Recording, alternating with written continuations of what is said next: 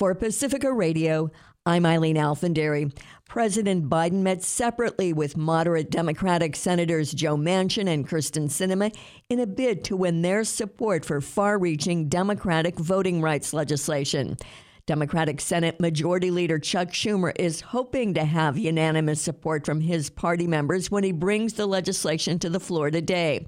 Republicans will be unanimous in their opposition. They plan to filibuster the legislation to prevent a vote on it. Mary Sherman reports. Senate Majority Leader Chuck Schumer brings the For the People Act up for a vote. It's a vote on whether the Senate should simply debate the issue of voting rights, the crucial issue of voting rights, Democrats say the measure is needed to override new state level laws that restrict access to the ballot. Minority Leader Mitch McConnell says he'll block the measure. They've made abundantly clear that the real driving force behind S1 is a desire to rig the rules of American elections permanently, permanently in Democrats' favor. That's why the Senate will give this disastrous proposal no quarter. The opposition comes despite Democrat Joe Manchin's compromise bill, which would make Election Day a federal holiday, strengthen voter ID laws, and ban partisan gerrymandering. A bipartisan group of senators is hammering out final details of an infrastructure compromise, which reportedly would spend $830 billion. Republican resistance to tax increases remains a sticking point. For Pacifica Network and Public News Service, I'm Mary Sherman. It's election day in New York City. Voters will decide who succeeds Mayor Bill de Blasio. For the first time, the primary is using ranked choice voting, a system that lets voters rank up to five candidates instead of choosing just one.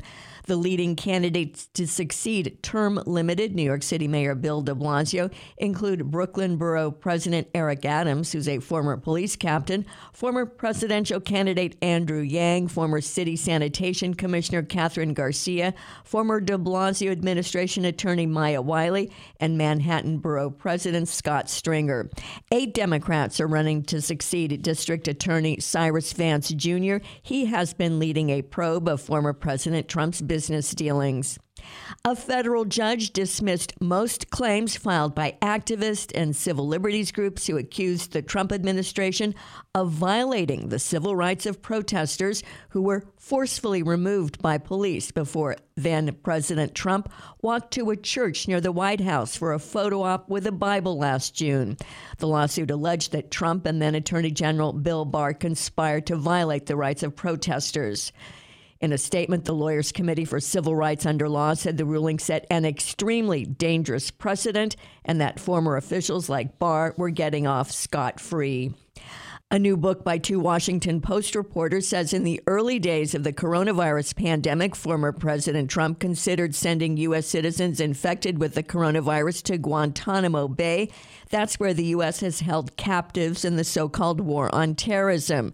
Trump reportedly asked White House staff, quote, Don't we have an island that we own? What about Guantanamo? Trump said, We import goods. We are not going to import a virus. Trump himself was later hospitalized after contracting COVID 19. The book also says Trump complained about coronavirus testing. He reportedly told his Health and Human Services Secretary Alex Azar, quote, I'm going to lose the election because of testing. What idiot had the federal government do testing? Azar responded, quote, uh, do you mean Jared?